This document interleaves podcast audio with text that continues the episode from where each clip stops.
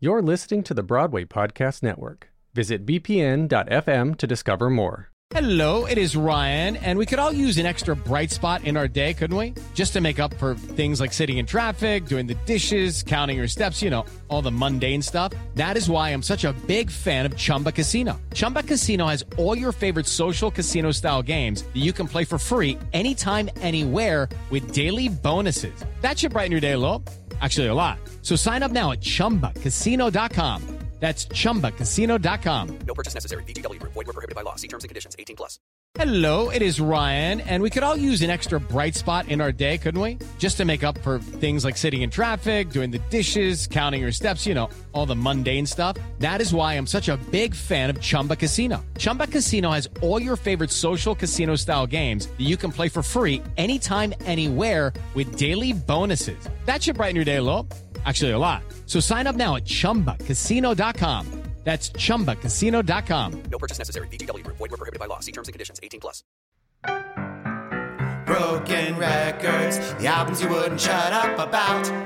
Broken Records, the music our guests can't live without. Like Judy, Barbra, Liza, Bette, Betty, Audra, Bernadette. We broadcast this podcast with hopes that someday we might get Patti LuPaul. Broken record.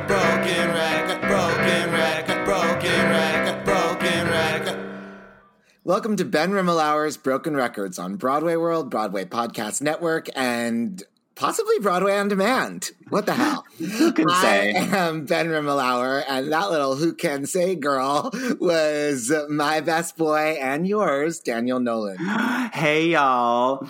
I am so excited to be here with you. As we were just saying, we just took a 2-week break from our live stream, which is, of course, Tuesdays at noon on Broadway World and Broadway Podcast Network, and I've been really missing it. And I haven't even really talked to you because you've been busy and I've been busy-ish. So this is just so delightful to come back and chat with you about gay shit and be in everyone's earbuds who's listening right now. Yes. Well, I'm excited to connect with you now that you've gone viral on social media. Oh, yes, honey. Gone viral. I feel like I was patient zero of the Bernie meme, truly. I know, seriously. Especially the fact that your meme got recycled into that person's... well, for anyone that didn't see it, Daniel did this brilliant Bernie meme of the Sondheim birthday concert red dress ladies with Bernie Sanders sitting there. I mean, it was truly such like a... Just a random, like I wasn't even watching the inauguration. I was like, oh, I can't handle this. So I was just kind of following it on Twitter. It was just in the sweet spot of Dee Dee. It was like, it was the sweet spot of the type of niche content that I and people love. And then also I had only seen like one Bernie meme before that. And it was, I think him and Cabaret, someone did him on at the Kit Kat Club. And I was like, oh, that's funny. Like, obviously I love Bernie. I love this picture of him. So like, what's something I could whip up real fast in Photoshop to like contribute? And then of course it just like, every time I refreshed, I had like, you know, 20 new notifications. And so that, you know, you had those celebrities retweeting you and not just retweeting you, but being like, this is the best thing I've ever seen. I know. Well, and it was such a, you know, that's all I did all day was just morning to night, just lay on the couch and refresh. I wish that was your job every day. It was literally, I was like, this is better than like going out and drinking. This is better than sex. Like just laying on my couch and refreshing and getting like just a wave of notifications every 2 seconds is just divine, just bliss. Yeah. Anyway, so... Well, but I was going to say, your meme got recycled into this guy did a performance of I'm Still Here as Bernie Sanders. Yes. I shouldn't say this guy. It's actually, I don't know him, but his name is Robert Yakko. And I do know that he played George in Sunday in the Park with George opposite Pamela Myers at Long Beach Street Light Opera in like 1990-ish. Mm-hmm. Which I didn't see, but he did a not amazing version of Bernie Sanders singing "I'm Still Here," which was neither a great Bernie impression nor great parody lyrics. But he used Daniel's picture as his image. Yeah, I'm so that made me so happy, even though he didn't credit whatever. It's your grand meme. It's my grand meme, you know, and I have to say it wasn't a great parody and a great Bernie impression, but it made me mad because I was like, oh, fuck, why didn't we think of this first? Because that would be a really fun – because I actually do kind of a good Bernie voice, but I don't know about singing. But I was like, that would have been a really funny thing to have done is like Bernie does a cabaret act or Bernie sings Sondheim. Yeah, totally. You know, well, I told you I have a drag character in mind, Bernice Anders. And I keep thinking I want to do like makeup tutorials as her. And when I was thinking about how would I do, I'm still here as her. Like I wasn't thinking I'd be challenged by singing in the Bernie impression. But now it just occurred to me, I don't know why I'm so convinced I do an amazing Bernie. I've never done it. I think I've heard you do it. I feel like I just sound like that. I think people think I'm doing Bernie Sanders when I'm actually just like being a cranky Jewish person. Right, right. I mean, what you should do is you should do something. You should do like Bernie Sanders does like product reviews or something. Yeah, totally. I don't understand why you can get Mounds, which are dark chocolate with no nuts, and Almond Joys, which are milk chocolate with nuts. What if you, like me, enjoy milk chocolate but no nuts? Or possibly somebody else. I don't know. I'm sure they exist. They like dark chocolate and they like nuts. Oh my God. See, it's already – I love it. It's already brilliant. And your Bernie is so – it's like Bernie, like running a bodega on Bedford Ave. You know, it's like Bernie yelling at like vendors or something. It's not the vendors' fault though. It's really the Mars Corporation. It really is. Don't blame the mom and pop small businesses. It's corporate America. 1%. What you speak of is such an issue that we need to address because, I mean, just last week I went to the corner bodega and got my 12-pack of beer and my Mounds bar. And I was like, oh, yeah, you always forget this is dark chocolate. I do not forget. There's also that British – I think it's British candy called Bounty, which never has nuts. And it comes both milk chocolate and dark chocolate. Mm-hmm. But it's not as – maybe I'm just a dumb American because it's not like either one of them is like real coconut, you know? Yeah, yeah. I mean, I just love the Mounds because the coconut is just like so. It was like it's just like candied coconut. It's candy. You know? It's like the raisins in Raisin Bran that are like also drenched in like sugar. Yeah, literally.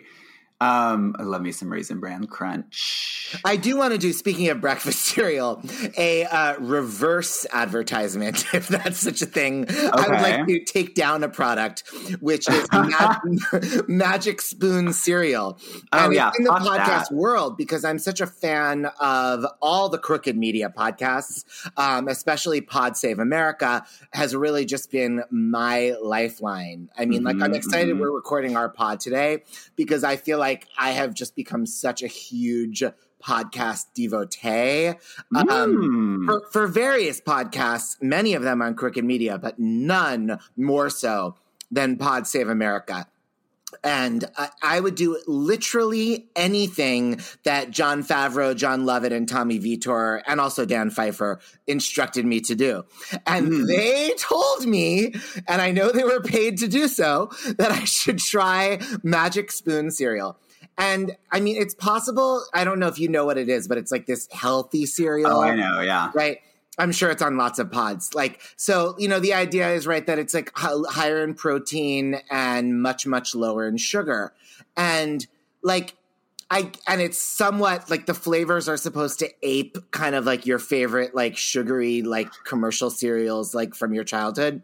Mm-hmm. And like, I feel like maybe for people, which I'm jumping to this conclusion about John Lovett, Jon Favreau, and Tommy Vitor, unless they're just lying. But like maybe people that like Magic Spoon cereal out there like didn't really grow up around sugar cereals. So in their mind, this conjures something. Right. But like as an actual sugar cereal, like my mom, like we'd be like, can I have something healthy? And she'd be like, have Frosted Flakes. Like that was healthy in my house. And like, I am such a sugar addict, no surprise. Mm-hmm. And this is not a sugar food. This is like maybe arguably sweet enough in some universe where you consider like alphabets sweet, but like it is not a very sweet cereal. And like, I've already emailed them to say I would like to take advantage, not Tommy and John, but, and the Johns, but I've emailed Magic Spoon to say I'd like to take advantage of their satisfaction guarantee because you went directly to the wizard. Yes. So I mean, it didn't have the magic for me.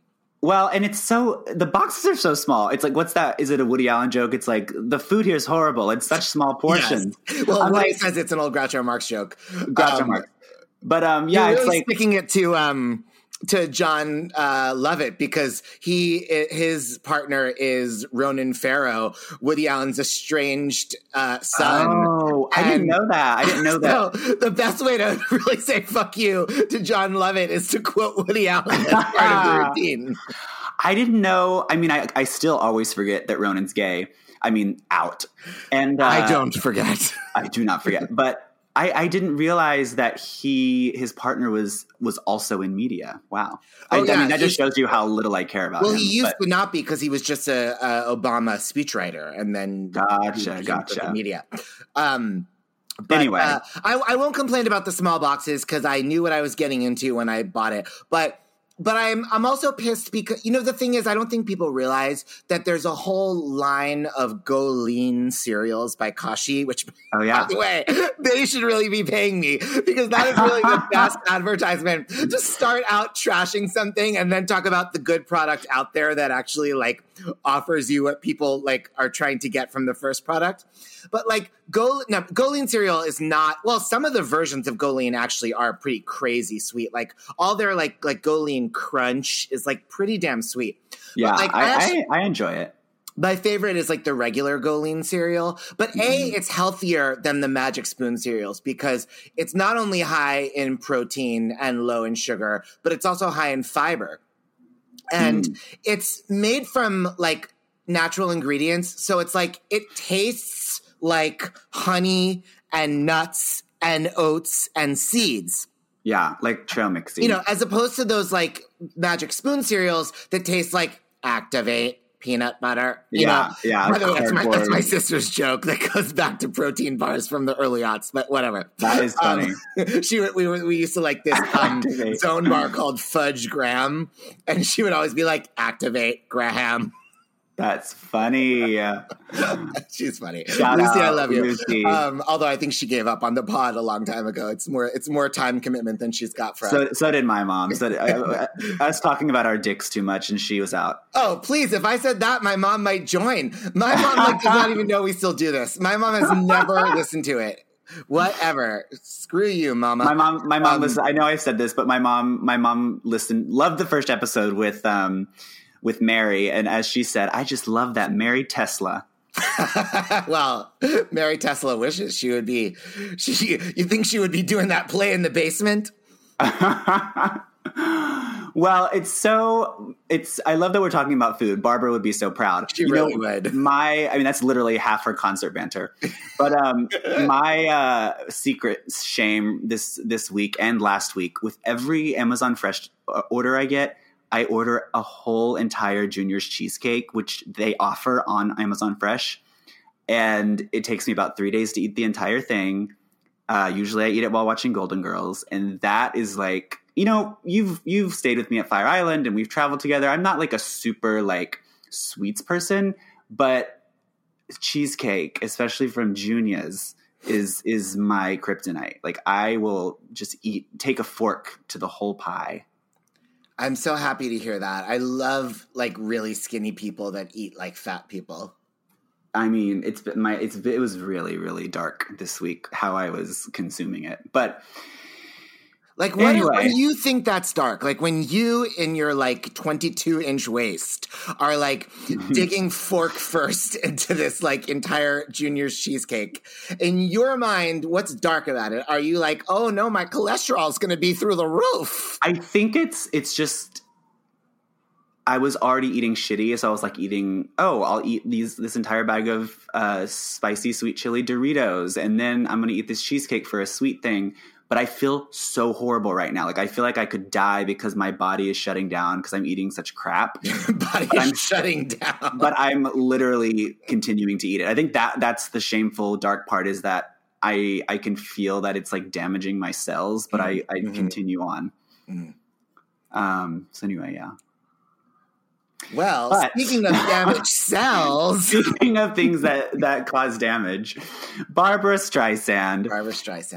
So, I know we debated we debated which concert we wanted to do, but this was kind of the one we came to because it's one of the only ones that's available and closest to the one we really wanted to do, which was the 94. And can we start off by saying, fuck you, Barbra Streisand, because of that. Who do you think you are? You know, when I am upset that, like, a Betty Buckley album that, like, she, like, paid for herself on, like, you know, Sterling Records, like, 25 years ago that, like, I and, like, under 10,000 homosexuals on Earth have ever listened to. Mm-hmm. When I'm upset that is not available to, like, Not only, I mean, we say streaming, but it's not like you can buy it either. I mean, it's just not available. You know, I feel like somebody needs to, like, swoop in and help poor Betty Buckley and her fans, you know? But like, Barbra literally Streisand is the man, you know? Yeah, Barbra Streisand literally had Steve Jobs on speed dial. I mean, it's like if anyone could get her material streaming or for sale, it's her. Like, why is that not a thing? I don't understand. What is her end game? I honestly feel like it's just, I mean, this is totally my own guess, but I feel like it's some sort of weird, like, control thing. Like, remember whenever Gaga's Star is Born came out and Barbra, like, released her Star is Born on Netflix for, like, 2 months and then took it back? And she also released all of those TV specials for, like, a week and then she took them off. It's like, I don't know, or maybe Netflix only paid for. I don't know how it works, but no, you just said it. That's what it is. It's all the money out there available. I'm so sure that, you know, as part Netflix or all these various companies, whatever. Let's say Netflix is the one because, for example, we know that they have what do you call it? Well, they that doesn't count because they produced that. So, okay, let's talk about the one we're watching today. Today we're watching the 2006 concert, yes. Which was, by the way, if you're looking for the name of her various concerts and tours, this one was called Streisand. And it's the one with Il Divo. Although, 2006. On tour in Europe, it was what they were called the Broadway Boys, and it was podcast guest Michael Arden and Hugh Panero and Sean McDermott and a guy named Peter Lockyer, I think. You just pulled those out. Well, because I've been texting with the man that co-conceived and co-directed this concert and many other Barbra concerts, Richard J. Alexander. This is available now and probably not for very long. If you, via the Prime Video app, there's what do they have? Those Prime Video channels you can pay extra for, like, what's the Broadway one, that I love? Wait, is it our thing, Broadway On Demand? No, it's something else. Broadway HD? Broadway HD, yeah. Broadway HD, or, like, if you're someone that doesn't have cable, you could add Showtime via HBO, Prime Video. Yeah. So there's a channel there, as there's many weird, obscure channels you wouldn't necessarily think of, called, I don't know if it's pronounced Cello or Quello or Kello, but it's spelled Quello. And I think it must be cello because it's certainly all music content. Yeah. And a lot of it is with, you know, not classical, but there's some classical music and there's this, you know, but there's also, like, Beyonce and Lady Gaga.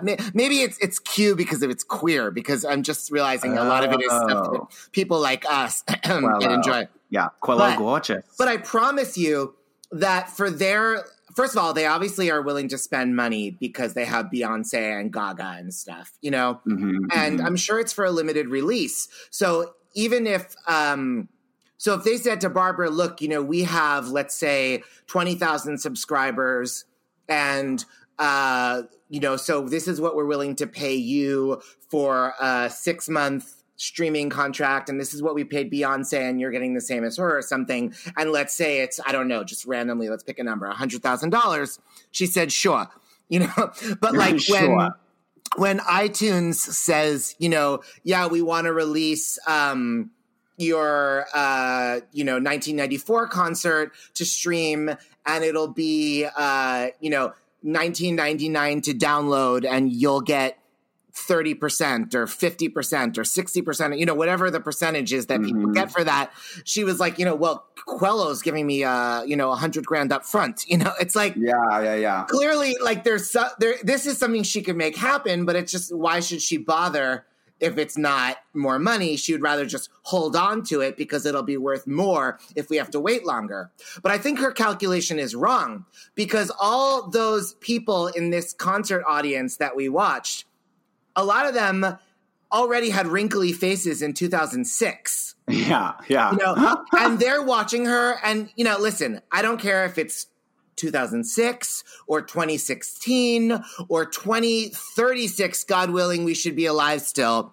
I will still go to a Barbra Streisand concert and be like, oh my God, she's actually doing the as her encore, Don't Rain on My Parade encore from the show Funny Girl, But that's not what these people are thinking. These people are going, oh, I love when she sings The Way We Were. They played that at my prom. And the number of people who The Way We Were was the theme at their prom is getting smaller every year, Yeah, quickly dwindling. And so when those people are all gone, her price tag is going to go down. And so she should take it now. That's my advice, Barbra. But anyway, it's like you're a stockbroker telling people what to invest in. It's like Barbra, trades stocks every morning online. She knows how it goes. But it's like, yeah, your value right now is super high because of those people. Oh shit, hold on. Okay, we're good. And yeah, exactly what you're saying. I mean, thank God there are, semi-young people like us carrying the torch. Yes. But yeah, I mean, that's a good segue, because the thing that I love about her concerts when they're presented in their video form is that they really give you a taste of the kind of people who show up at a Barbra concert with a little intro. Yes. I know I've seen her several times. If we say the kind of people, we mean the Clintons, Oprah, and then a bunch of middle-aged housewives. And then a bunch of middle-aged housewives. Gay men. When we went and tried to see her at Madison Square Garden last year, literally just standing outside the doors, refreshing StubHub, not able to ever get in. Wait, but hold on, because that's literally the best story ever. It is. I mean, we were like, we're not going to see Barbra. Tell them what happened. We were like, Barbara's at Madison Square Garden. It wasn't sold out. And we were like, we want to go, but we're not going to pay over 100 or whatever. I think it was even less. I think we were like not willing to pay more than 50. I think it started out as that. And then when we got there and like all the tickets were still like 250, 300, we're like, well, maybe 100 for like orchestra, whatever. But literally, we went to Madison Square Garden, which, by the way, is also known as Penn Station. Yeah. And we, literally were standing there dressed up and, ready to see the show. Seeing all of our friends who were going in to see it. Hey, Molly Pearl. Hey, Michael Shulman. Hello. Yeah. Waiting right outside the gates to buy tickets.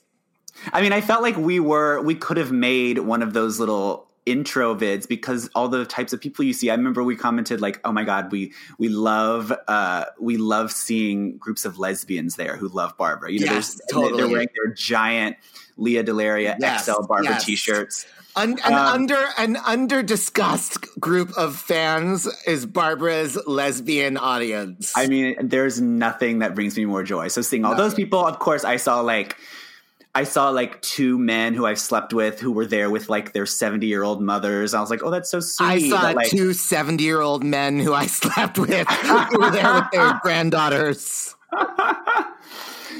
So anyway, even though we didn't see her because we stuck to our guns, even after the show had started, like we were literally asking the ushers, like, has she come on yet? Is it still the overture? We kept refreshing. Oh, yeah. We were during the overture still hoping it was going to work out. The prices never went down. And you know what? We did not budge. Yeah, I was so proud of us. We were like, you know what? We've seen Barbra. We saw her pretty recently, because when did we just see her most recently? Well, we saw her in her The Music, The Memories, The Magic. And then we went to that talk she did with Patrick Wilson at the Winter Garden Theater. So those were like 4 years ago. And and this, by the way, was 1 year ago, more than a year ago. Yeah, so it had been like 3 years. Yeah, so we were like, it's not our last chance. We just weren't. And it's a good way to segue, too, because I want to say that, I've seen Barbra many times. And the first time I saw Barbra live was this concert that we're talking about now from 2006. Although I had never watched the video before. But as you know, I was going into this with a lot of anti-Barbra sentiment. As is probably clear to anyone listening. But it's complicated. And most of my anti-Barbra sentiment has to do with her supporting Mike Bloomberg in the presidential primaries. Sure. And, and the sort of bigger picture of Barbra's in my mind, insufficiently progressive viewpoint. And, and I don't want to get into a cancel culture thing about it because it's not that, but it's just it's a little bit offensive to me. The stuff she said about Michael Jackson's victims, at least they got to hang with a star, and I can't. Yeah, and by the way, Daniel is a full on, well, as my dad would say, a Bernie brother, but, Daniel's Daniel's a hard ass Bernie brother, but I am a Deborah Messing level basic liberal bitch. So if you're not progressive enough for me, then you're the problem, Right. And, Barbra and hearing her in this concert, giving her little unity speeches and talking about the Democrats. Back in the day, it was Barbra was kind of this figurehead of progress for the Democrats when it wasn't as popular to be an outspoken celebrity. But now it's just that viewpoint hasn't evolved at all. It's just hardened in stone. And it's especially sad because that's not even so much true of the Democrats anymore. Even just in the last year, right, exactly. A leftward push. Joe Biden is espousing things that people were very worried he would be far to the right of in the primary. And you see, a much stronger progressive voice in the Democratic Party. So, where Barbra was once the voice of the left, one of her best live concerts, which unfortunately does not exist on video, was it 1970 and 1972? The Forum? Yeah, at the Forum, which was a benefit for, was it George McGovern? I think so. God, my United States history is so wonky. Anyway, I had a big chip on my shoulder about Barbra. I did, and this was not the concert I wanted to watch because I wanted to do my favorite Barbra concert, which I did not see live, but which really changed my life on video and on the album, which is, as Daniel mentioned, the 1994 concert, which is not available to watch anywhere for love or money. Even though it was released for many, many years on not only on DVD, but on two different versions, because there was the one on HBO that I was in love with, which was from the Arrowhead Pond tour date. And then there was the one that had been released more commonly on DVD and VHS, which was from the MGM Grand. Which was actually her very first concert in, over 25 years. Her first concert tour, but, the first live performance in 20 years or whatever it was. It was, she hadn't been touring. And that performance wasn't as good, in my opinion, as the one that's on the video from Arrowhead Pond or on the album from Madison Square Garden. But I did remember how much I loved this particular concert because when I went to see this in 2006, one of the I'd never seen Barbra live before. And I think the only other time that I had been to Madison Square Garden at that point had been to see Bette Midler in her Divine Miss Millennium tour. That was the first time I went to Madison Square Garden was to see Bette in the For the Girls tour. Well, I think you probably saw a much better show. Because I really did not like the Divine Miss Millennium tour. And I didn't entirely blame Bette. I partly blame the fact that I had really, really, really, really, really bad seats. And I felt like it might have been really a thrilling show at, a much smaller cabaret style venue, Radio City Music Hall, but where there was some intimacy, or a Broadway theater, or, she's never going to do fucking Cafe Carlisle, but whatever, I wanted to have, but seriously, Radio City would have felt so much more intimate than this was. And And I just felt like really like so disconnected from her. And the only time that I felt like her performance kind of was able to transcend that. And like I said, I didn't even at the time blame her for that. Did you hear my phone ringing just now? No. Oh, good.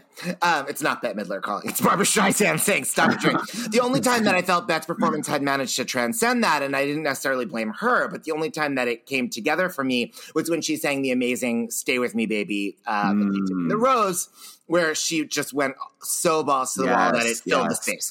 So I went in to see Barbra live in 2006 with incredibly low expectations, and then I found myself completely blown away. And I should also say that I think of Bette as a much more dynamic and hardworking live performer than Barbra. Sure. So I really didn't think Barbra was going to make it work. But with Barbra, I realized it's something else. It's like having an audience with the Pope, you know? And literally when I saw her at this show, the Clintons and Oprah and all these celebrities were in the house. And I still didn't have very good seats, but it felt like being in the presence of an amazing, and the show was so laser focused on her stardom, you know, and even at the time, I don't think I was like close friends yet, but I knew Richard J. Alexander, who co-conceives and co-directs. And I love saying that because it's only Barbara's ego. That means he has to have co-conceived and co-directed credits. It's so funny to me. By the way, I'm not saying co-conceived and co-directs like he and, you know, Marvin Hamlish or like he and the choreographer or even like, you know, Donna Karan or like her producer or her manager. No. Co-conceives and co-directs with her. Like, where do you get off as a star doing your own show? Like, of course you're co-conceiving it. It's you. You're doing the show. That doesn't need to be credited, for God's sake. Anyway, but, you know, with Barbra, that's part of her charm. I'm not actually mad about that. I've long ago loved her for that. But anyway, but watching this now even more than when I saw it live, I appreciate Richard's hand in it. And it's so brilliant. And because first of all, Richard is obsessed with stardom and, you know, and while I think part of the genius of Richard J is that he's obsessed with an old school kind of stardom and particularly obsessed with an old school kind of Broadway, but such a like, current in real time fame horror. Like, I don't know that Richard J necessarily like watches the Kardashians, but he definitely like knows a lot about them, and he watches he watches a lot of that kind of like crap TV, you know? And he's just like, Richard is just plugged in at all times. I mean, it's almost like a his psychosis with him, you know? His finger is definitely tightly on the pulse. And so, he really appreciates Barbra as a fan and then is able to channel that into creating this show for her. And it's so evident from the very beginning that it starts with the actual Ralph Burns orchestration of it's expanded though for this huge band, but for the I assume it's expanded. It's certainly a big orchestra, but the original Funny Girl Overture. Yeah, no, which it's such a brilliant choice. It's so brilliant because it also, and I think it speaks to like a thing that's different about this as a turning point in Barbara's career, because it's her first show that he conceived and directed with her. I know that he took over as director on the Millennium show she did, Timeless, but he kind of inherited the show that she had put together and then had to just get it on its feet.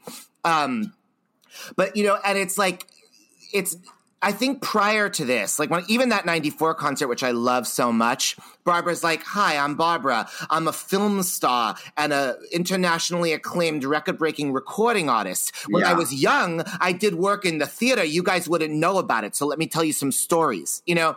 Whereas Richard J is like, no. Funny Girl is the basis. It is the foundation of Barbara's stardom. And it's, you know, People is not just one hit on a list that includes The Way We Were and Stony End and like Love Comes from Unexpected Places from Superman, you know? People is the very like spine, the heart of Barbra Streisand, you know? And so starting with the Funny Girl Overture establishes that, and it's so important. And it's a great piece of music. It is such a great piece of music. It's so exciting that like da da da da da da da da da da da da, and like in the I said earlier, like the intro with all the people you see, like Meg Ryan, Tom Hanks, Rosalind Kind, Bette Midler, Stephen Sondheim, like all these people that we know, huge celebrities down to like her family who we know. It's showing all them coming in and then interviewing like, you know, the Florida man who's like, I once saw Barbra in the deli and she had a bit of mustard on her mouth. And I said, ma'am, you know, northern women get offended when you call them ma'am. I said, ma'am, I just pointed to my mouth and she thanked me. You know, it's like just every pops. And then there's like the dad who's like, I'm here with my kids. I just want to show my kids what good quality music is. You know, and then there's always like the lady who's like, I'm dying of cancer next week and I'm here with the doctor's note. I came to see Barbra. It's like, I hope she made it to intermission.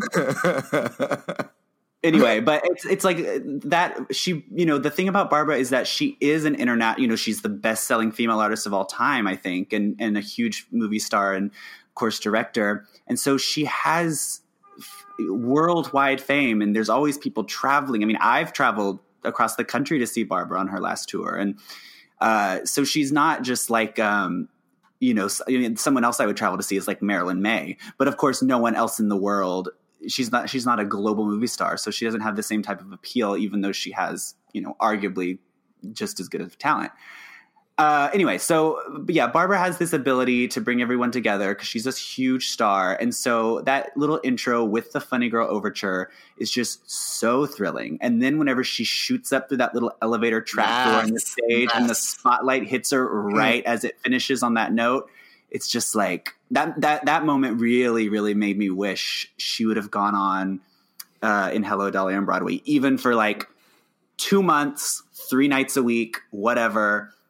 Like, that would have just been the end-all, be-all. There's just no way, though. I mean, when you think about our discussion about, like, iTunes, like, if, like, all Barbra would have to do in order for her 1994 concert to be available, somehow available, all she would have to do is agree to an amount of money to accept an already produced thing to then be available. Work. To think that she would go, let's not say 8 shows a week, or Barbra and Bette and Bernard, you know, they did 7 shows a week as Dolly. Let's not even say 7 shows a week. Let's say Barbra could do a 5-show-a-week schedule. Let's say she would only have to do it for 3 weeks. There's no amount of money that could possibly be enough for her to do that if she won't merely allow Apple's to carry that album, that concert. It's so true. I mean, you know, we could talk about this till we're blue in the face, but I mean, I recently reread My Passion for Design, and just the attention, if you want to call it that, to detail, and just the tight rein she has on everything is very evident. So, yeah, like you're saying, if she can't release that, then although I did hear rumors, which were probably just that she was in talks to close. She was going to close Dolly and do 3 performances a week. No. I think what they said was that she gave an ultimatum. It was like a cease and desist that if Bette Midler didn't go down to 3 performances a week, Barbra was going to close it. I can't remember which girl they wound up with. I think the ultimatum was that if Bette didn't do that, Barbra was going to remake Beaches. Starting now. Yeah. I pure Richard J. I mean, I know that Barbra said when she sang that on, was it Color Me Barbra or My Name is Barbra? Starting here. Oh, I do not know. I think it's from one of the, it's Color Me Barbra, I think. It one of those TV specials. It must be Color Me Barbra, where at the end there's like a 20-minute, like, you know, sort of concert segment after it's been all this more like studio, it is special sets and everything, and she sings it. I'm not even thinking about it. I mean, she did do that, and I love that so much, but she also sings it on the Forum concert album, and she says, that's right, because she opens with Sing. And make your own kind of music. Mm-hmm. And she goes, Sing was my son's favorite song from Sesame Street. Here's my favorite song. And so she said this was her favorite song. Nonetheless, I think that Barbra in 2006, I should have asked Richard J. this when I was texting him a million questions. But I was like, I didn't ask him this. But don't you just kind of feel like this was Richard's idea? I do not feel like in 2006, Barbara's thinking about this like obscure off-Broadway ballad that she did in the 60s, you know? Totally. Yeah. And I mean, that's my favorite thing when she does that in all the 2000s concerts that Richard directed, she does the deep cuts, you know, and really Broadway specific stuff. And those are always my favorite numbers that she does. Well, so I mean that, you know, it's a thrilling start because it's the combination of being like something that she can really, it makes sense coming out of her. You know, there's some stuff that Barbra doing now, you know, and she acknowledges it when she talks about why she's not really doing Stony End. She feels like she's too old, you know. But starting now, or too mature, as she says. But yeah, too mature. Starting now, I feel like you feel like actually – I don't know whether it was Richard's idea or Barbara's idea, but even if it was Richard's idea – if my fantasy that it was Richard's idea is true, I still feel like Barbara would have been like, oh, that's a very good song, and would have, like, listened to it. It feels like it's the vibe that she actually gets off on. Yes. And, you know, and the way the song builds, like, you kind of always forget how big and vocally thrilling it's gonna be. Yes. And the way it lands in her voice in this mature state that she's in, at the beginning of the song, it sounds so sort of easy that you kind of like aren't expecting her to start to be like, no, and it's like, oh shit, bitch. Yeah. And in 2000, I mean, the first time I saw her was in Brooklyn in 2012. And then I saw second to last, the music, the memories, the magic. Yeah. And, you know, now the voice is not quite there. And but here in 2006, it was still pretty much there. I mean, you can every now and then kind of hear the beginnings of the end. Yeah. But only in like a hoarse quality, not in any limit on the range. Right. And it's still very, you know, that classic Barbra brassy belt. And it's funny. I would never use the word brassy. No, that's the wrong word. I was trying to think of – it's not brassy. It's bright maybe or it's just, you know, it's that inimitable Barbra thing. Linda Edders comes the closest to it. I'm so glad you said Linda Edders because I was thinking about it a lot. Part of the problem with Barbra – is the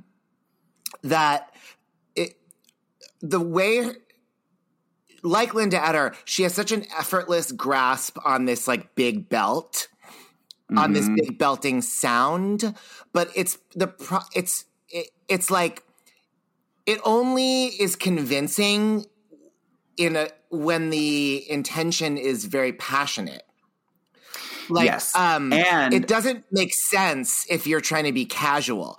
And it's like, I'm trying to think, what was the song she was singing where this was like really bugging me? Yeah. I mean, so much of what she does when she does this bugs me. Like whenever she does that, For All We Know from the 94. We hate that For All We Know. For All We Know is like the equivalent of that in this show, which was This May Be My Shining Hour.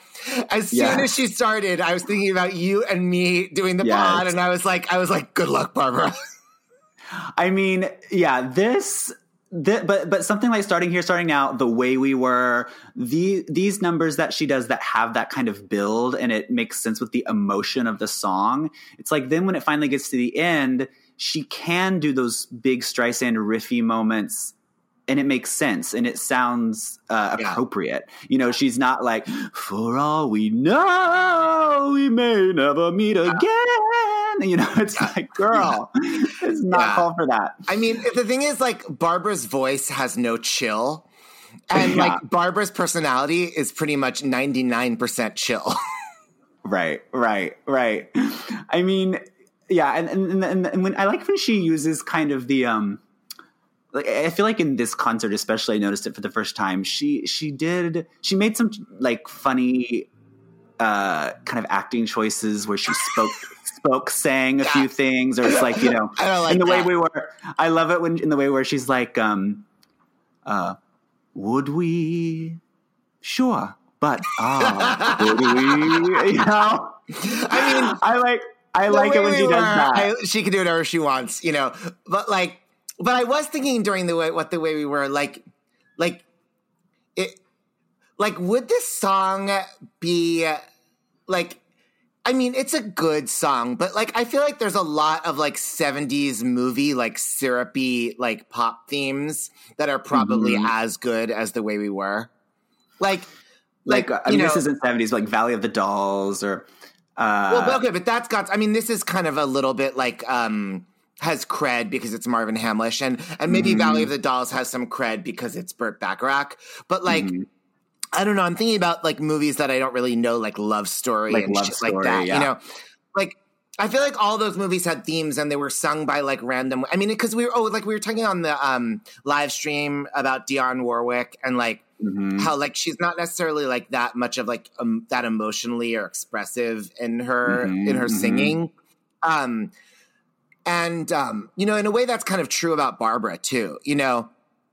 Like, it's, you know, certainly, like, when Barbra sings, like, The Way We Were, she is not telling a story. Like, I don't care how many times she, like, breaks down, like, the melody or the rhythm to be like, but what, you know. But she's 100% thinking about, like, the stage is a little bit wider than it was when we were in North Florida.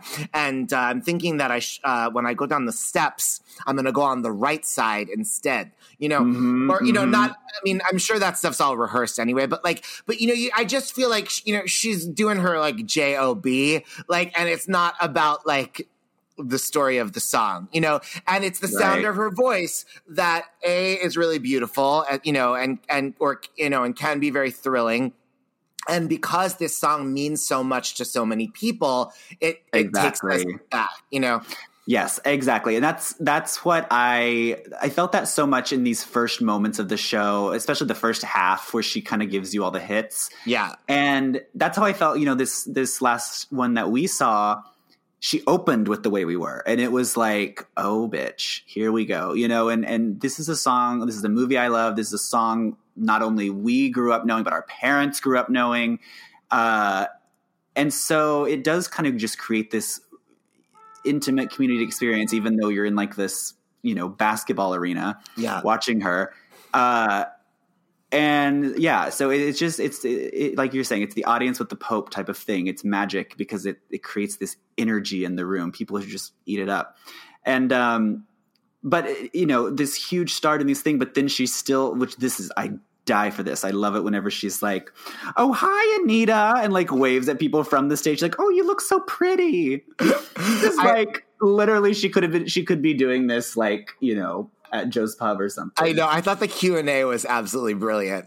Me too. And the Q&A, I was like, I mean, she was literally calling out people who were waving from the audience. It was like, I was like, surely these are like, you know, what's the word? Well, like, some of them were joke setups. I mean, like, you know, playing the hookers was so good.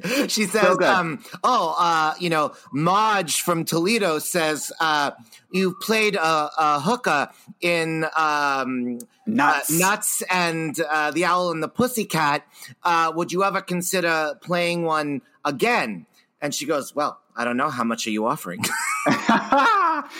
Yes, and even the ones where it was like, you know, so-and-so, row 47, seat 15. You know, that one lady was like, I have a coton du touyer. Like, can she and Sammy make babies? And Barbara's like, well, Sammy's a girl, you know, blah, blah, blah. So I don't think it's quite going to work, darling. But like, no, she literally says, but nice try. Yeah, but nice try. It's like, she's actually pretty effortlessly funny. Yeah, yeah. Which, knowing her habits of just having everything on the teleprompter and everything rehearsed within an inch of its life, she actually, I found in this concert, she was very gracious and grounded and off the cuff. Well, one of the things I think that has changed about her in these last 20 years is that she seems to get much more and more, well, less and less uptight, you know, and seems to be able to have more of a warmth and like, sort of like a realness, you know, that she, I love that 94 concert so much because she's 50 years old or, you know, 52 or whatever she is. And she still is 100% at the peak of her powers as a singer, you know, her formidable powers as a singer. I mean, you can hate Barbra. You can think she's cheesy. You can think she's tacky. You can think she's lame. You can not like any of her music. You can find her personality offensive, her politics, whatever, you know. And there's plenty of reasons, good ones even, to feel a lot of that, you know. But undeniably, like, the instrument that she was, I mean, there was one moment when she was singing later in this concert. One of my favorites was What Are You Doing the Rest of Your Life? Oh, me too. And I was just so astounded by the flawlessness of Barbara's vocal technique. Like, yes. And, you know, I understand that she has no training, but whether you have training or not, it clearly, the way that she utilizes her throat and her lungs and her mouth and all that to put together to make music is exquisite. There's a lyric, Through All of My Life. And through all of my life, and the way the arrangement goes, it's like, through all of my life. And it's like the way it's like, through all of my life. And the way that she opens that vowel on the through is so artful. And it's so not artful. And artful is not even the right word. I mean, it's true. She has musicality. Think about it. But it's artful in the way that, because she, at no anybody else singing that, or most other people singing that, would have to nav. And I'm not doing it justice because it's in a different place in my voice, and I'm in the wrong key or whatever. Anyway, you know. But most women, if they were to sing that part, they would have to sort of have a very tight, like, ooh vowel, and you know, and you know, Barbara's arrangement calls for her to change that into a more open vowel. And, and, you know, that's why you often hear people being like, you know, or like, you know, or throw, you know, it's like, and, I'm looking at you, Lupone. But, well, you know, one of the things I always, that with Patty and Gypsy, that it's like, you know, when she opened the show, well, first of all, she was sick during previews. And so she had to do, nothing's gonna stop us till we're through. And then, you know, and then she got her voice back. And when she opened the show at the beginning of the run, she was like, till we're through, you know. And then later in the run, when she was like more over it, it was like, till we're through. Yeah, honey, throw that ball. I mean, you're literally playing an Ethel Merman role, so I guess it's okay. But, like, it's not what I wanted. You know, it's like Barbra, it's just like she knows how to have it both ways, and it's perfection, you know. Anyway, totally. But well, she's so you know, she has no training, but she has such a natural musicality, and that's something voice teachers always tell me. They're like, you know, any voice can be trained, but musicality cannot be taught. Like, that's something you either have or you don't have. It's just what makes it that much more offensive when her choices are ugly. Ugly, exactly. I mean, and like you said earlier, I mean, Barbara's my number one, hands down, but I still do find her, lame, offensive, and cheesy, but that's how much the voice moves me, is that she is my number one. And I, you know, I mean, last night when she sang Funny Girl, last night when you watched it, when I watched it, I mean, I love what that. What do you mean? She did that this morning. I mean, I love that song so much, but just thinking about her doing it in the film, and just hearing the version she does on the movie soundtrack brought me to tears just thinking of that arrangement, because it's so beautiful, and her voice just, you know, takes you there. So, you know, it's funny because I have I've watched the first hour of Funny Girl probably 50 times. Yeah. But I've probably only watched the end of the movie like once. I mean, the first half is where it's at. I mean, the only great thing about the second half is the final number, My Man. Sure. And which, like, also is incredible. Yes. Well, I just want to say one more thing about Funny Girl before we go to My Man, which is that that song just worked for me. Funny Girl, the song Funny Girl, which was written for the movie and is not in the show. And all through my years of CD collecting, I only had the Broadway cast album, not the film soundtrack. So I really don't know that song, but of course it's a fucking Julie Stein song written for Funny Girl, you know, and for Barbra. So to sort of get to experience her doing that in a way for me, for kind of almost the first time, it was really special. And also, I did confirm with Richard that this was her first live performance of that song. It's not something she had ever done. Right. You know, no, well, she says that. She's like, I haven't sung it since the film. I love it so much, and it's so heartbreaking, and I love just the camera. It really gets close in on her face in all these kind of like this and an unusual way. All these kind of slower ballads. She really just those blue eyes of hers, and the way she, I guess, acts the song. Well, and in the second act, her gold eyeshadow was giving me life, Mama. Yes, honey. Yes. Okay. Okay, wait. So before that, speaking also, of my man. Well, first of all, I want to talk about Come Rain or Come Shine really quick. Oh, good. Okay. I have notes, but I was going to skip them for time's sake. But I want to hear what you have to say about it. Well, I just want to say, first of all, I'm glad that we had some wet representation in the show. But also, that's when wet. That's when she changes her outfit. I meant that really. You know, you like that album. God. What? I thought you were insinuating that I made a dirty joke. Oh, no. But you know, I hope the listeners are with me. Otherwise, that was a bad disconnect. Was it a joke about being wet? You down, said down the album Wet, and I said I know you like some wet, and then I thought you laughed, but maybe you just cleared your throat. Oh, but I didn't mean that. I meant I know you like that album, is what I'm saying. I do. What's one of my favorite songs? It's like the last one. It's da da da. No, that's Superman. What's the last one in Wet? I love After the Rain. After the rain, da da da da. So pretty. But I love that she does Come Rain or Come Shine. Also, I'm wondering if that was a Richard choice. Because it's for sure. There's no way she remembered that. Yeah, I was like, I cannot imagine her pulling this song from Wet. But that's when she changes outfits to my favorite outfit of the night, which is very Liza Minnelli. It's the black. Oh my God. I said it's like if Lululemon did a drag race challenge where you can only use things found in Liza's closet. Yes, totally.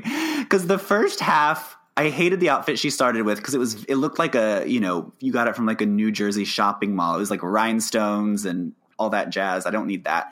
And then the second one, I like the little Egyptian gold number more than the first one, but this Liza pantsuit was really giving me life. So she comes on singing a famous Judy song in Liza's outfit, and I loved it. Okay, continue.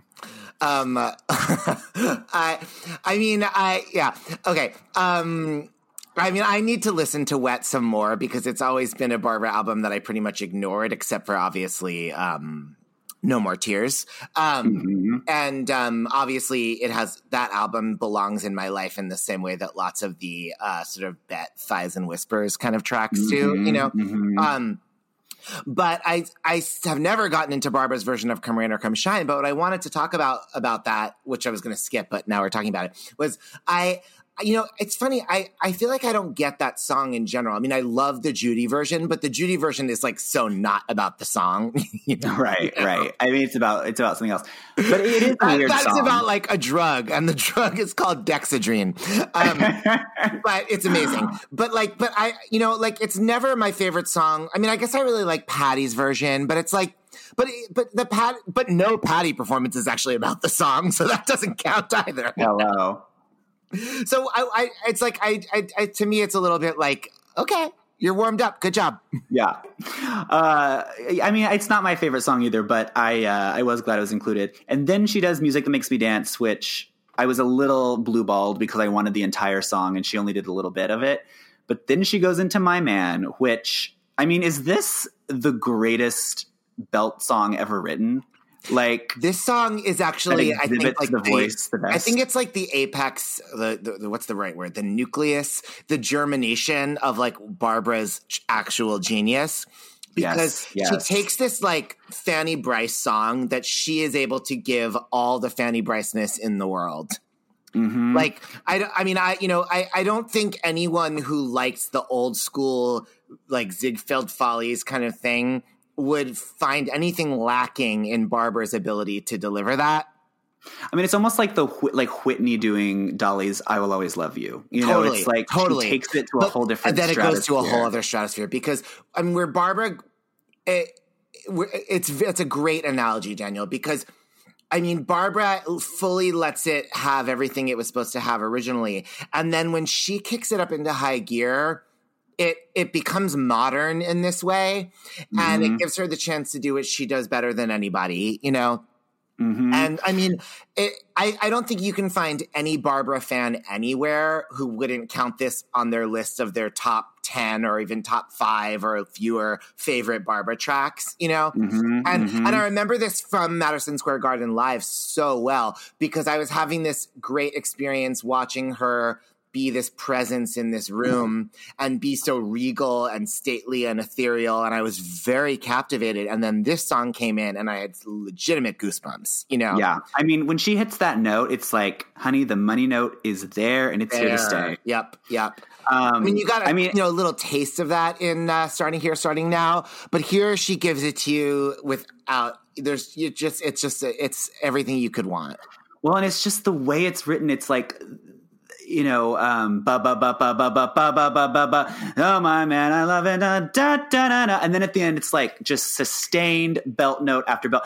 Forever, open vowel, more. It's just so satisfying. And I mean, listen, I have done this song probably more than any other at like straight Williamsburg karaoke bars when I first moved here. And I guarantee you no one Williamsburg in those karaoke bar is definitely a contradiction in terms. Like, well, no, like trash bar or like alligator lounge, like those kind of like weird hipster bars, but like definitely not gay bars. But I would always do this song and like, maybe a couple people knew what it was from or whatever. But there is something about this song that just singing it in karaoke, it gives you life because it feels pleasing to sing it because of the way it sits in your voice. Well, it's also a great song because it is a story song, but it's not like one of those like modern, like Jason Robert Brown story songs that's like you have to like follow it, you know? Yeah, this song like takes you right. Joy. Everybody knows. I mean, it's literally called My Man. You already know what it's about, you know? Totally. And the lyrics are so just like cold and wet. I feel you. Told and wet, tired, you bet. And but I love also because like you were saying earlier with the Richard J. Funny Girl side of things, this moment is arguably what won her the Oscar. You know, the moment that the acting she does in this moment at the end of the film where she, you know, they wanted her to pre-record it. She said, no, I'm going to do it live, at least this intro bit. She cries, it's beautiful, and then the film ends, and it's da da da da da da da, and that's something, you know, we've all cried to watching that moment, and that's a very important moment in her film work as well. Speaking of that, I think I can officially say that my favorite version of the song "People" is every time the orchestra plays it and she doesn't sing it. You know, like she's like, thank you, you've been a wonderful audience. I will literally not only get hard, I will like impregnate the nearest hole immediately when I hear like bum bum ba da ba da. Like that is my kink, you know? And yeah, and the only thing better than that playing and her not singing is that playing while she's finishing singing a different song. Like we're going to be like forevermore, bum, bum, bum, bum, bum, bum, bum, bum. That is everything. It's like the Judy. It's like the Barbra version of the Judy. Like, bah, bah, bah, bah, yes, bah, totally, bah. Totally. I mean, Barbra, you know, but it's funny because when I hear Barbra have that moment with People or Judy had that moment with Over the Rainbow, you know, or to take it down to a more human level, Patty have that moment with Don't Cry For Me, or God Help Me, Luann have that moment with Money Can't Buy You Class. Feeling Giovanni. Yeah, thank you. But like, it's, you know, I think, well, it's about the singer's, you know, iconic hit, right? Yeah. But it's funny because there's this Barbra Cook concert moment that I love so much in that way, even though it's absolutely not that. In her concerts in the late 80s and in the early mid 90s and stuff for a while. She used to sing this song called In Between Goodbyes that was written for her. God, now I can't remember for sure, but I think the music is by Wally Harper, who was her musical director and arranger. And the lyrics were by David Zippel, who wrote City of Angels and a bunch of other things, including a lot of special material for Barbara Cook. But this song was not a song she was known for. I mean, the only recording she made of it was at the end of the 10-year period when she was singing it, you know?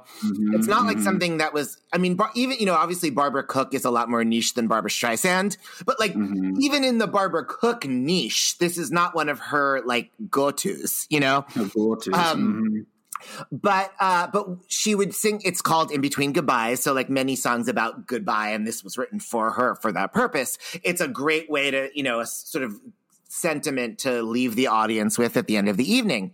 And so she's singing this song, and the way she would do it is she would sing the song, and the way the song is actually written to be is she's like, it's sort of the same thing keeps getting repeated and like modulating a little bit. In between goodbyes. Da, da, da, da, da. Oh, and so then yes. I know exactly what you're going to say. She gets to this point where she stops singing it, and it modulates again right after the last word was out of her mouth.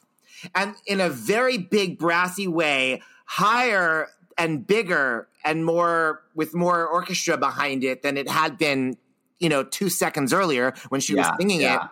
And as that's still playing, you don't know if she's going to sing more or what's happening because she just...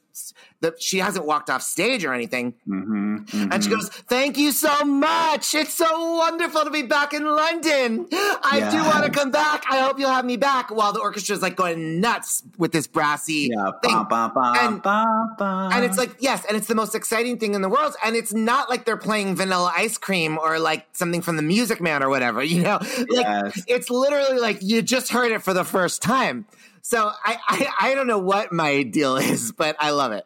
No, those moments, I feel you. Those moments are so goosebump-inducing and just thrilling. And one more thing about People is it's a hard song to sing. I mean, I've never really liked any other person's version of this song. Obviously, Barb was the first to sing it. I mean, from what I remember reading somewhere that she wanted it cut from the show because she didn't like it at first. And, you know, Julia Stein was like, "You can sing People or you won't be singing this show at all." But obviously it ended up working well for her. But she's the only person I enjoy hearing it. She's the only person I enjoy singing it. This is a hard song for anyone else to sing, and it's not one that I love listening to, although I do love the song and her version of it. I will say the only version I've ever heard that I like besides Barbara is Julia Murney from that Actors Fund Funny Girl concert. Oh, yeah. Hers is good. It's funny because, like, it's Funny Girl is, like, got so many great songs in it. And in that version of Funny Girl, that was an Actors Fund benefit that Seth Rudetsky put together on Broadway with all these different stars. It was Carolee Carmello and Idina Menzel and Whoopi Goldberg and Judy Newirth and Kristen Chenoweth and Sutton Foster, et cetera, Lilias White. You know, they each took one scene with one song in it, you know? And if I were one of them getting that put while that show was being put together, the last fucking thing on earth I would have wanted to do was People. Because if you sing any other song in Funny Girl, even the songs that are hits, like even like Don't Rain on My Parade, you know, it's a Barbra hit in a sense, but it's not like a pop hit. You know, it's People is really in the category of like The Way We Were and Evergreen. Yeah, I mean, it was a single on her album. You know, so it's like, and it's and also as you were just saying, it's in a way, it's not that it's a very hard song to sing, and it's kind of not that great of a song. You know, like the one you just mentioned that was replaced by My Man in the movie, the song, the music that makes me dance, is one of the great Broadway ballads, you know, 11 o'clock number, and you can't find a diva in the sort of Broadway, like old school pop nexus who hasn't covered that song, whether it's Judy or Liza or Marilyn May or Linda Etter or Edie Gourmet or like literally everyone has sung that song, you know, because it's a great song. And when you hear that song, partly because it wasn't in the movie, you know, you don't think like, how do they hold up to Barbra? You know, you just hear a person sing the story of that song and make the music. Whereas people, you're only ever comparing them to Barbra. So it was really impressive that Julia Murney was, you know, arguably the highlight of that whole Funny Girl concert. But certainly she did kill it. Certainly one of them. And anyway, but this is a very good version of People because of two things that I really love about it. One, which is pure Richard J. She starts with the Broadway intro. We travel single O. Which is like wonderful and old school and fun and all that. But also it saves us having to hear her work the word people into a sentence. Yeah, we're all just people. So that is just like a blessing. And then I don't care what I say or what you say or what anybody says. She can vote for Mike Bloomberg all she wants. When she goes, "World," I get so happy. Wait, what? At the end, that she doesn't go, "Oh, in the world." World. Oh my God, that's my life. Yeah, and she does the movie thing from the movie where she's people who need people. She does that little riff, which is just delicious. I would really love it if someone would do a breakdown on YouTube, preferably where they have all the clips of like all the different ways she navigated people. Because like that we should song, do that. It really like you kind of have to do your own thing to make sense of that melody at the end. Like, or let's put it a different way. Barbra did her own thing. And so therefore nobody actually knows how it's supposed to go. Exactly. I mean, my truly favorite version of the song is the single version, which she doesn't do that on. She just goes, "People who need people." And she just kind of lets it fly, which is so beautiful.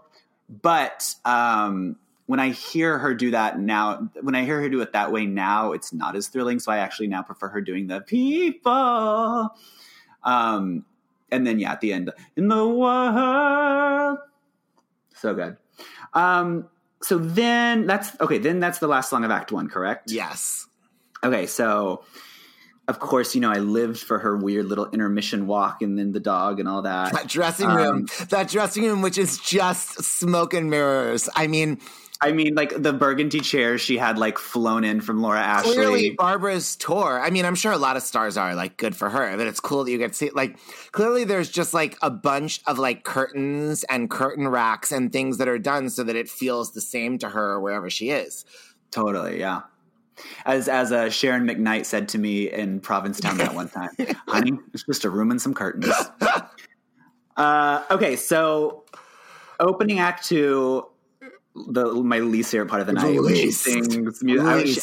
I literally realized it was music of the night, and I was like, I wrote down "ugh." If you're gonna sing music of the night, I have a couple questions for you.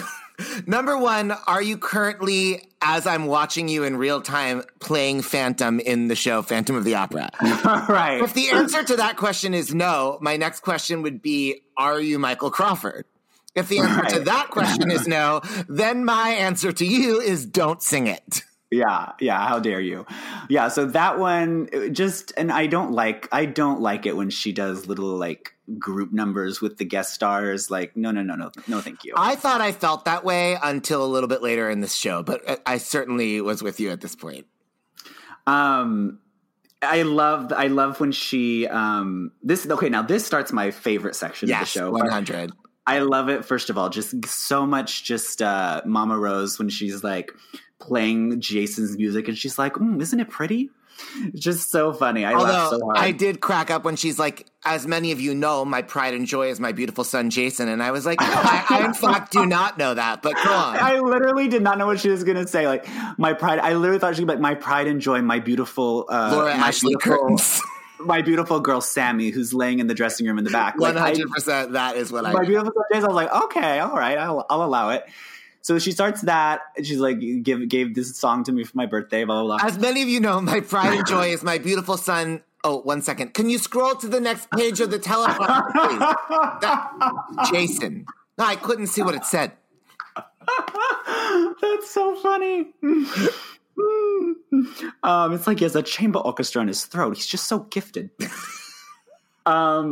Anyway, but he looked good. Like the little clip they showed of him before the show, I was like, okay, like who knows? Maybe he and one of those Il Divo boys are hooking up. Anyway, if not then certainly with one of those Americans on the Broadway tour, on the European tour, for sure. Okay, so then starts my favorite section of the show, which is where she does like the ballady Broadway numbers. Yeah, and Children Will Listen, arguably my least favorite of Sondheim's big songs. Yes. I don't really like that song, but when Barbra does it, I kind of like it because she already tends to be a little preachy, and so this song kind of allows her to do that in like a tasteful way. But You've Got to Be Carefully Taught was really too far in like the preach department for me. Yeah, like already just... and I mean, Children Will Listen, it's funny because I continue to feel, ever since Bernadette was forced to sing that untenable arrangement in the original production, that like it's not... that song is like waiting for somebody to like grab it and really make it their own. Mm-hmm. And the only person that ever did was really, in my mind, Betty Buckley, who didn't get to keep it because it depended on a lot of factors like the Harlem Boys Choir and it being a medley with a different song for it to have that, you know, there's no way for her to excerpt that and recreate that. But I actually think that when Barbra did it in the more recent tour, the one that we saw anyway in 2016, I think I remember thinking, oh, now it's really working for me. But here in 2006, it was still not really there for me. It's a little too, like, she's sitting in that chair. I kind of don't buy it. And it's like, if you're really like, if this is so important that we listen to you and like take this message about like how to like raise our children so they like grow up okay, then I need you to like stand up and mean it a little more, you know? Yeah. Talking about raising her kid, I that was a little unbelievable. It was unbelievable. Also, and this is not just Barbara's fault, but it's and you know I love me some Stephen Sondheim. But if the person that is crafting the message about being a parent is Sondheim and Barbra, somebody and Barbra, so somebody else needed, because they say, how do you chat something, you say to your child, only whatever you put in its head. Yeah, it's I was like, what? And, you know, now maybe because I'm living in like the 2021 woke world where we now accept without any question that trans people can have the they pronoun. Yeah. So we've changed that rule in English because we needed something, because obviously you're not going to call trans individuals it, you know. Right. So, but in this era, and this is not even 2006, I mean, Sondheim wrote these lyrics for Barbra in 1990. Three. Mm-hmm. You know, there was no sense of what a trans pronoun was, certainly not like that. So maybe correct English was your child is an unspecified gender. Correct English is it. But I mean, people get mad when you refer to a pet as it.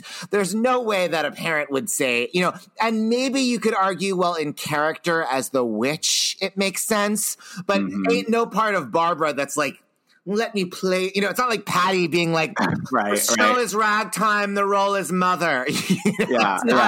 That's not what's happening. The show is ragtime, the role is Marin's part. I mean, but what you're saying is so true. As I was watching this, I was like, why didn't they just say they, there, only whatever you put in their head? Like, that wouldn't have even – I mean, maybe it's technically grammatically incorrect, but that wouldn't have stuck out to me, you know? Yeah. It's terrible. Because it's saying, how do you say to a child, da-da-da, but whatever you put in their head, it's like – that seems fine to me. If you're Ruthie Henschel, the other person that has sung this arrangement, and you are like, have just swallowed a bottle of pills and like are about to be hospitalized for like loving your children too much. Like, I don't even know if she has kids, but like, you know, if you're Ruthie Henschel, you don't have to worry about the lyric making you seem unfeeling. You're very feeling. I know. Right. You know? Right. But like, if you're Barbra, you gotta be careful. You have to be careful. So she's that, and then the next song is probably maybe, I don't know if it's my favorite, but it's one of my favorite moments of the show. Unusual Way. Holy shit. I love it so much. It's in that sweet spot. This is the best place for Barbra to be, the best vibe, because totally. It's pop, but it's highbrow pop. So it's like, you know, it's from Nine, written by Maury Yeston, a composer with sort of classical background. You know, I mean, he's written song cycles for Pavarotti and stuff. You know, he's not like a Broadway hack. He's somebody with like a classical music weight to him, you know. Same like the next song that I love so much, she sings, What Are You Doing the Rest of Your Life? And that also, you know, it's Michel Legrand. You know, it's like when Barbara's in that highbrow classical, highbrow pop, that is the place where the obviously her voice is too modern and of 20th century pop to be like a serious classical instrument, even though I enjoy classical Barbra very much. Yeah, me too as well. You know, that was never going to be her genre, you know. But her voice is so it's such a serious piece of instrument, if that's the right way to put it, that it's so big that it needs things that allow for that classical heft, because it sounds cheesy when you have all that voice on sort of smaller music, because she doesn't really know how to be a casual singer, you know? And so the perfect sort of marriage for that is when it's this sort of highbrow classical. And it made me really want her to sing. And it's interesting because a lot of modern musical theater in the last 20 years, there was that whole people, the Adam Gettles and the Michael John Lacusas, who all sort of had a classical music sort of pedigree. And so it made me really want Barbra to sing for something from Light in the Piazza. But then I thought, I just wish that I'm not the biggest fan. I know y'all love Light in the Piazza. Love. To me, that stuff is like slightly Philip Glass-ish. It's like not quite sort of melodically simple enough to really have the Broadway quality that I want. At the end of the day, the dissonance. I don't get off on what Victoria Clark is singing, and it's not my favorite Kelly O'Hara performance, you know. But I was like, oh, you know what she should really sing though is Scott Dividing Day music. Oh yeah, and I mean it's up from Grey Gardens and from War Paint, and then Scott Frankel was in this audience giving her a standing ovation for for Have I Stayed Too Long at the Fair, which is just so gay and so exactly the kind of music I'm talking about. By the way, I want to give Richard J. full credit for Barbra singing Unusual Way, and for Barbra singing Have I Stayed Too Long at the Fair, and for Barbra singing What Are You Doing the Rest of Your Life. Totally. All those are my favorites. Now that you said that about Barb, I mean, I'm like, if they ever make a movie of Light in the Piazza, even though, again, she's way too old for it, I want Barbra to be the Margaret part. Something else about, speaking of Margaret Johnson, I think a lot of these songs like Unusual Way, and I remember the last show I saw with her, she sang my favorite, Losing My Mind. Me too, which is so crazy, but I really did feel that way. But I think, you know, the thing those have in common, and something she's really good at, is playing kind of the scorned lover roles, or kind of the other woman roles. It's like all of her film roles are like that, you know, Funny Girl, The Way We Were. She kind of plays, you know, the ugly duckling or the girl who gets the guy in the end, but she doesn't think she will. And Unusual Way and Losing My Mind and some of these other songs, I think, allow her to kind of go to that place character-wise and kind of be that, you know, woman scorned is the phrase that comes to mind. But whenever she's acting Unusual Way and Losing My Mind, I'm like, I can feel it, and it's convincing to me, because she knows what it's like to be that person. Yeah. And also, and I think that even if she's not acting in the song, it naturally suits the sort of impassioned aesthetic of her singing voice. Yes, for sure. Her voice kind of sounds like that even when she doesn't want it to. So a song where that's exactly what it should sound like, it's perfect.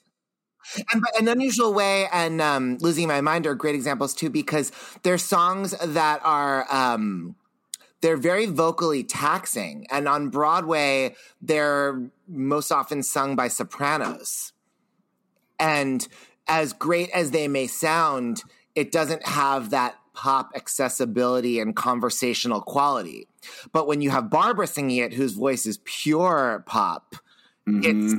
It's in a way, I mean, it's in a way it's sad to say, because to some extent I respect the artists like Barbra Cook, you know, that I've heard sing those songs more than I respect Barbra in that way, you know. However, mm-hmm. those particular songs, Barbra, the quality that Barbra just naturally brings to it kind of makes it the best version of that song. Yes, totally.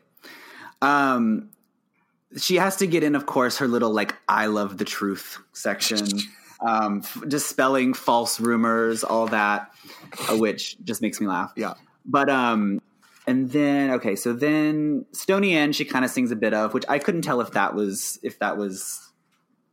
random or not, like if that was planned or not, the Stony End bit. It was planned. I mean, I would think that that's one of those things that is like, they can guarantee in an audience of 10,000 people, there's going to be a few Q&As asking for Stony End. You know? Right. Then she talks about the Democrats, of course, and then she sings Happy Days Are Here Again, which I have to be honest, don't love this song by itself. You know, if it's the duet version, great, but I don't just love hearing this song sung straight through. Yeah, I mean, in a way, it's like my thing with Children Will Listen, where when you've heard a song so brilliantly combined with a different song, you kind of just don't want it by itself. Always seems a little naked. But, you know, this is the one that in some tour dates, or at least in New York, she did it with like a guy wearing a George Bush mask. And he did the Judy Garland thing. Oh, my God. And, they did like a whole routine, and somebody got, do you not remember this? Somebody got offended. No, I don't remember this. That she was like disrespecting the president. And so she said, why don't you shut the fuck up? Oh, of course. I've heard the why don't you shut the fuck up? But I always forget that that's where it is in context. Speaking of memes, that was like the first meme. It was. Mimo Rose. Mimi in St. Louis. Nope. Mimi in St. Louis. The thing that drives me crazy about Barbra in concert, I don't like how she talks back to the audience. I don't like how she allows that. You know, you be Barbra and I'll be the audience. Okay. I love you. Anyway. Oh, thank you so much. You know, anyone else is like, I love you too. Liza's like, leave your phone number at the station because I'm lonely sometimes. Yeah, Liza, thank you for caring. Barbara's literally like, oh, isn't that nice? You know, literally. Yeah, I'm coming over to you next. And by the way, I'm coming over to you next means like all I'm thinking about during this song is the fact that in 14 minutes I have to walk down those 3 steps and across the stage 8 feet. And trust me, I'm more stressed out about it than you can imagine. So when you wave to me, it just reminds me what I have to do. Literally, yeah. Literally, like half the time she's getting applause, she looks annoyed. And then the end of intermission, she walked into her dressing room. She's like, "Oh, I forgot how long it is to this how far it is to this dressing room." Anyway, so then, yeah, that annoys me how she just always replies to them. But it's like, that's so Barbra. It's like she hears fucking everything. Like someone could whisper to their friend, like, oh, she sounds great. And she'd be like, oh, what was that, darling? Oh, thank you. It's like she can't not say anything. You know, it's just like not in her personality to like let something go by ignored. But what's funny is that it only happens during the songs, because during the patter, she's paying attention and reading it off the teleprompter and there's nothing spontaneous going on. But during the songs, she's bored and hears whatever they say. I mean, I do when she talks to the audience, or you know, when she's singing "What Are You Doing the Rest of Your Life," she points to those people in the audience. She's like, "Oh, like you too." I mean, I love when she does that because it's so like old school cabaret. Like she could literally be doing this at the Duplex as opposed to like this giant arena. So I like when she does that because it makes her seem a little more human and friendly. I mean, it just goes back to the number one rule, which is always have good seats. Always have good seats. So then she sings, Have I Stayed Too Long at the Fair? Brilliant. Then comes the fucking unity speech. Then Cockeyed Optimist, which I really did like this arrangement. You know, this is not a favorite song of mine, but whatever arrangement it was, it worked for her and it made it more exciting. Yeah, I love this song and I liked this arrangement a lot, like where it got to. But I think like typical Barbra, the arrangement was like a little too much. And in a way, like I felt it kind of kneecapped her because like there's like the transition, you know, she starts out like, how does it start? When the sky is bright, but she's like, but you know, on Broadway or whatever that, you know, Sutton Foster sings it. It's like, you know, it's when the sky, you know, but Barbara's like, when the sky is a bright canary yellow. And like, so then when it gets to the part where it needs to like take a turn and go into the rhythm of like, I hear the human race has fallen. Instead, there's like this oom-pa-pa lead in. So she has to wait. And then when she comes in, she has to then race to like catch up with the energy of this arrangement that's already like bigger than she is. And she doesn't get there until halfway to the end, you know? And then she does, and it's like a big, exciting ending. But it's like, if the arrangement just kind of respected the fact that the song is already going there, I think like the energy that would have been more, I don't know what I'm talking about. I felt like it just was like, it wasn't Barbara's fault. That arrangement kind of like made her like actually less compelling. I hear what you're saying. I mean, though, the theater songs I want Barbra to sing, I don't ever want her to sing Rodgers and Hammerstein. I only ever want her to sing like a standardy type song from like the olden days or like a Sondheim one that she can sink her teeth into. Well, but apparently like, she only knows South Pacific, so you don't have to worry about it. It's very true. Speaking of, so next is another song that I would be, you know, I don't need to ever hear again, which is Somewhere. It's just never really done it for me, especially the way she does it. See, I feel the opposite. Like, to me, Somewhere is in several sweet spots of Barbara's. Like, it in a way, it's like that thing of like the like Losing My Mind and Michel Legrand and what was the one we were talking about? Like sort of with the classical heft to like Unusual Way, where it's like this, because it's Leonard Bernstein. It's like, you know, it's Broadway, so therefore it's pop, but it's also has that sort of highbrow Leonard Bernstein thing, you know? And it's a song that is sung by sopranos on Broadway. And when you get Barbra singing it, it gets to be like this like real belt. And unlike Barbra trying to be like cool and pop in like her 80s albums, like Barbra is a contemporary of Leonard Bernstein. I mean, she's actually younger than him, but you know, but like, therefore he's not too hip for her. So Barbra actually can like take that song, you know, and I don't necessarily need the like space age, like crazy sounds of the arrangement that she had like on the Broadway album. But like when she sings it in concert, you know, and kind of like My Man too, like it gets to go into that, like, just like, you know, almost like Chaka Khan-y kind of like, just like Barbra, like thrilling, like disco belt place, you know, that just makes it like such an anthem for me in a way that it isn't when some girls like Somewhere, you know, and, like, and I really, and where, I mean, God, I don't want Il Divo in this show. You know, like, I just don't. And yeah, however, in Somewhere, I love having them there because they actually save Barbra the trouble. Instead of her being like, somewhere, somewhere, somewhere, somewhere, somewhere, there's a... Like, she just goes... so Liza. Everything I do is either Liza or Fiddler on the Roof. Liza in Fiddler. It's my career. But... funny.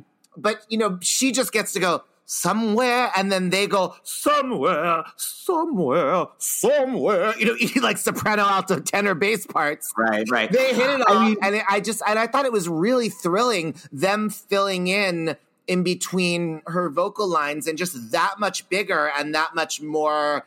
I thought that was the highlight of the whole thrilling concert. Well, I'm glad you thought so. I mean, obviously many people love it because that's how she closes out basically every show.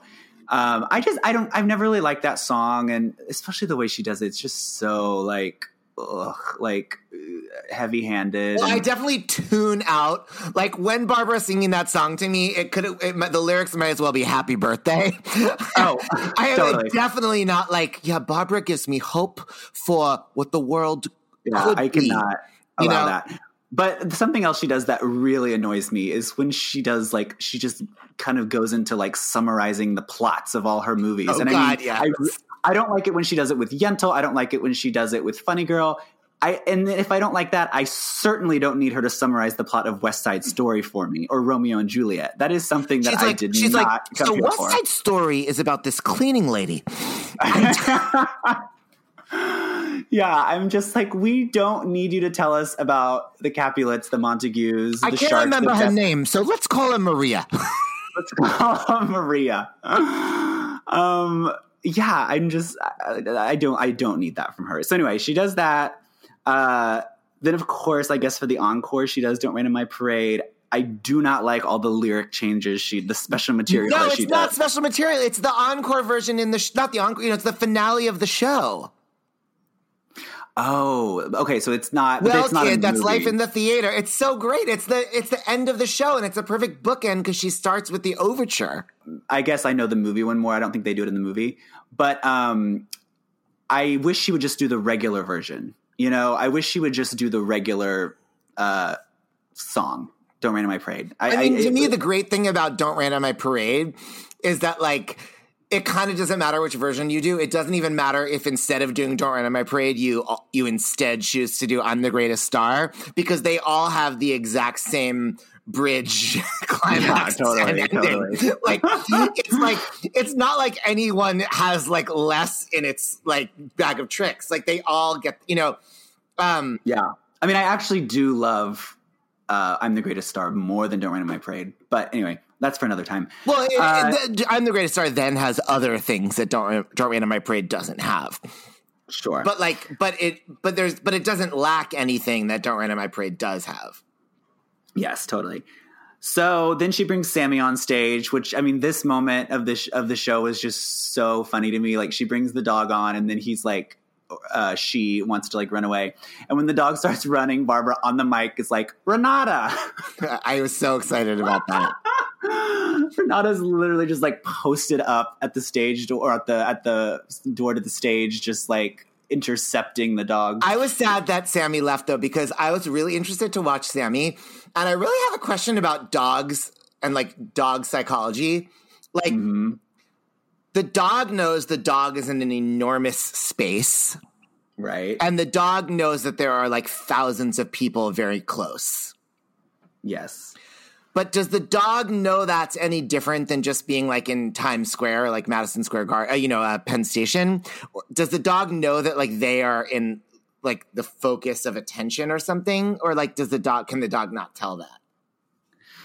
I mean, I do not know. I mean, I feel like the dog knew something was going on because he was, like, deer in the headlights. And, you know, I feel like if it would have just been, like, a crowded thing, like, you know, he could – I mean, that's kind of what he did, was kind of run away.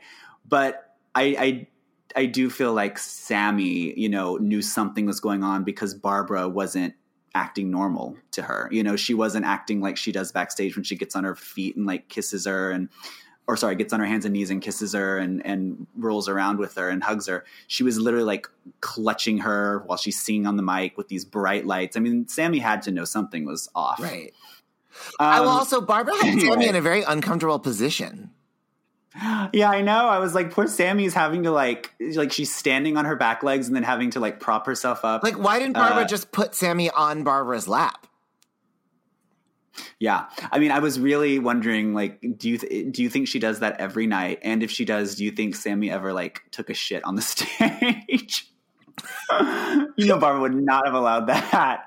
That is a really good question. We will ask Richard J., who, by the way, offered to call in, but I was like, not so sure. Yeah, we really just needed space to, like, live our truth today. Yes, we did. Anyway, so I died with that, where she's like, Renata, of course she travels with her. And then, of course, the final song, Smile, which don't always love to hear it, but I loved this moment. I liked when she sang it. I was over it. I mean, I hate that album. And, like, wait, which album is this one? Like, was it the Movie Partners? No, it's before that. It's earlier. No, is it like the all these fucking like easy listening, like inspirational music she's been doing for the last 20 years, like really turned me off. And I love this song. I love when people sing this song. Of course, the number one version I love is Judy's, because Judy's really has balls. Mm-hmm. But I don't even need it to have balls. I just love when people sing this beautiful ballad. But Barbara's really puts me to sleep. I mean, I was watching this. It was like 10 p.m., so maybe I was ready for that. This song only works if I feel I can be comforted by the words coming from the person singing. Oh, yeah. Barbara's certainly not going to provide that. No. I would literally rather anyone else sing this song to me. Like, Jackie Hoffman could sing it to me, and I'd be more comforted. Even if, Donald Trump sang it, I feel like it's not that he would, love me and want me to smile, but, he might want me to, shut up and smile, you know? At least it would be kind of cool. Note. It's literally from the movie Gaslight, so there you go. It would literally be gaslighting me. Is it really? Isn't it? Am I making that up? I don't. That's not a musical. No, it's not a musical, but it's from a Charlie Chaplin film. Oh, that's not Gaslight then. That's something else. He didn't direct Gaslight? Oh, he did. That's Angela's first movie, right? Yeah. Hold on. I didn't. I'm getting our intern list right now. Gaslight movie. Oh no, Smile's not from that. I'm remembering. I was like, this Smile's is like from a movie with the title Modern Living or something. Oh, okay. Modern Times. Yeah, right. Exactly. I was like, Gaslight's like a suspense movie. Modern Times is a Charlie Chaplin movie. But Charlie Chaplin did not direct Gaslight? Gaslight was directed by... I'm really hoping you say yes so I don't feel like a total moron. No, George Cukor. Nope, just absolutely directed The Women famously. Yes. Full circle, though, Barbra obviously starred with Sidney Chaplin, Charlie Chaplin's offspring, in Funny Girl on Broadway. And Sidney Chaplin's, yes. There's some connection. Now I can't remember what the relationship is, but Saul Chaplin, who wrote the additional song I Have Confidence for the movie of The Sound of Music, but I think he might not have actually been related. Now I can't remember. Such a good song. I was actually thinking about that song recently because I was watching Rebecca Luker clips, and I was watching a clip of her singing I Have Confidence, and I was like, oh, they must have added this for the revival because it wasn't in the original show, right? Right. I love that. I love that song. Actually, that's on my YouTube playlist, Ben's Best of Becca. You should put that in your show, that song. I know. It would be a good song for me, right? Yeah. I know we're at the end because my next note is, yay, Mary Wicks. Yay, Mary Wicks. Because I have one email draft that is for all my Corn Streams notes. So we've gotten to the end of Barbra, and that must be from. I was like, Mary Wicks wasn't in the audience, was she? No, she was in White Christmas. She was way dead by then. That could be a plug for our last episode on Corn Streaming White Christmas. Everybody should listen. Everyone should listen. It literally got way more downloads after Christmas than before. I mean, of course, we released it on the 24th. But it can be listened to year round. It's cold enough right now to be Christmas, I'll say. Anyway, I'm glad we finally did Barbra. I mean, like I said, it's complicated. I love her, but we hate some of her choices. We hate some of her politics, but the greatest star, truly. Truly. Once in a generation talent. Yes. Okay, we'll sign off, and then we'll do our other thing. Yes. Everyone, some people have to tinkle. Me as well. Tune in, everyone, to our return to the internet this Tuesday at 12 noon Eastern time, and I'm sure we'll be talking more about Barbra then. Bye. Peace. Thanks for listening to Ben Rimmelauer's Broken Records on Broadway World. For more episodes, visit Broadway World, iTunes, Stitcher, or wherever podcasts do be. This episode was edited by me, Daniel Nolan. Thanks to Emmy-winning composer and lyricist Lance Horn for the Broken Records theme song. Follow us both, Ben Rimmelauer and Daniel Nolan, on all y'all's socials. That's Ben Rimmelauer. B-E-N-R-I-M-A-L-O-W-E-R. And that's Nolan with an E, not Nolan with an A. Because Nolan with an A is an ass. Hey, it's Leslie Odom Jr. here on the Broadway Podcast Network to tell you about the Rise Theater Directory, a program of Maestro Music. Rise is a national online resource designed to connect and empower backstage and administrative and creative theater professionals from underrepresented backgrounds. If you work or aspire to work in the theater community, this can help you find your next project. And if you hire theater professionals, search the Rise Theater Directory to find your next team.